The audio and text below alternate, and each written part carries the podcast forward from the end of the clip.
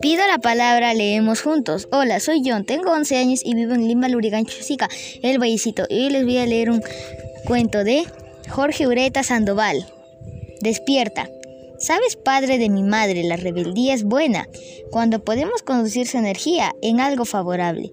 Mi querido Severiano, el erudito de Palacio, nos ha comunicado la decisión del reino. Quitarte el oxígeno mañana, porque has cumplido 11 largos años en este estado. El pueblo ha perdido las esperanzas de verte despierto nuevamente.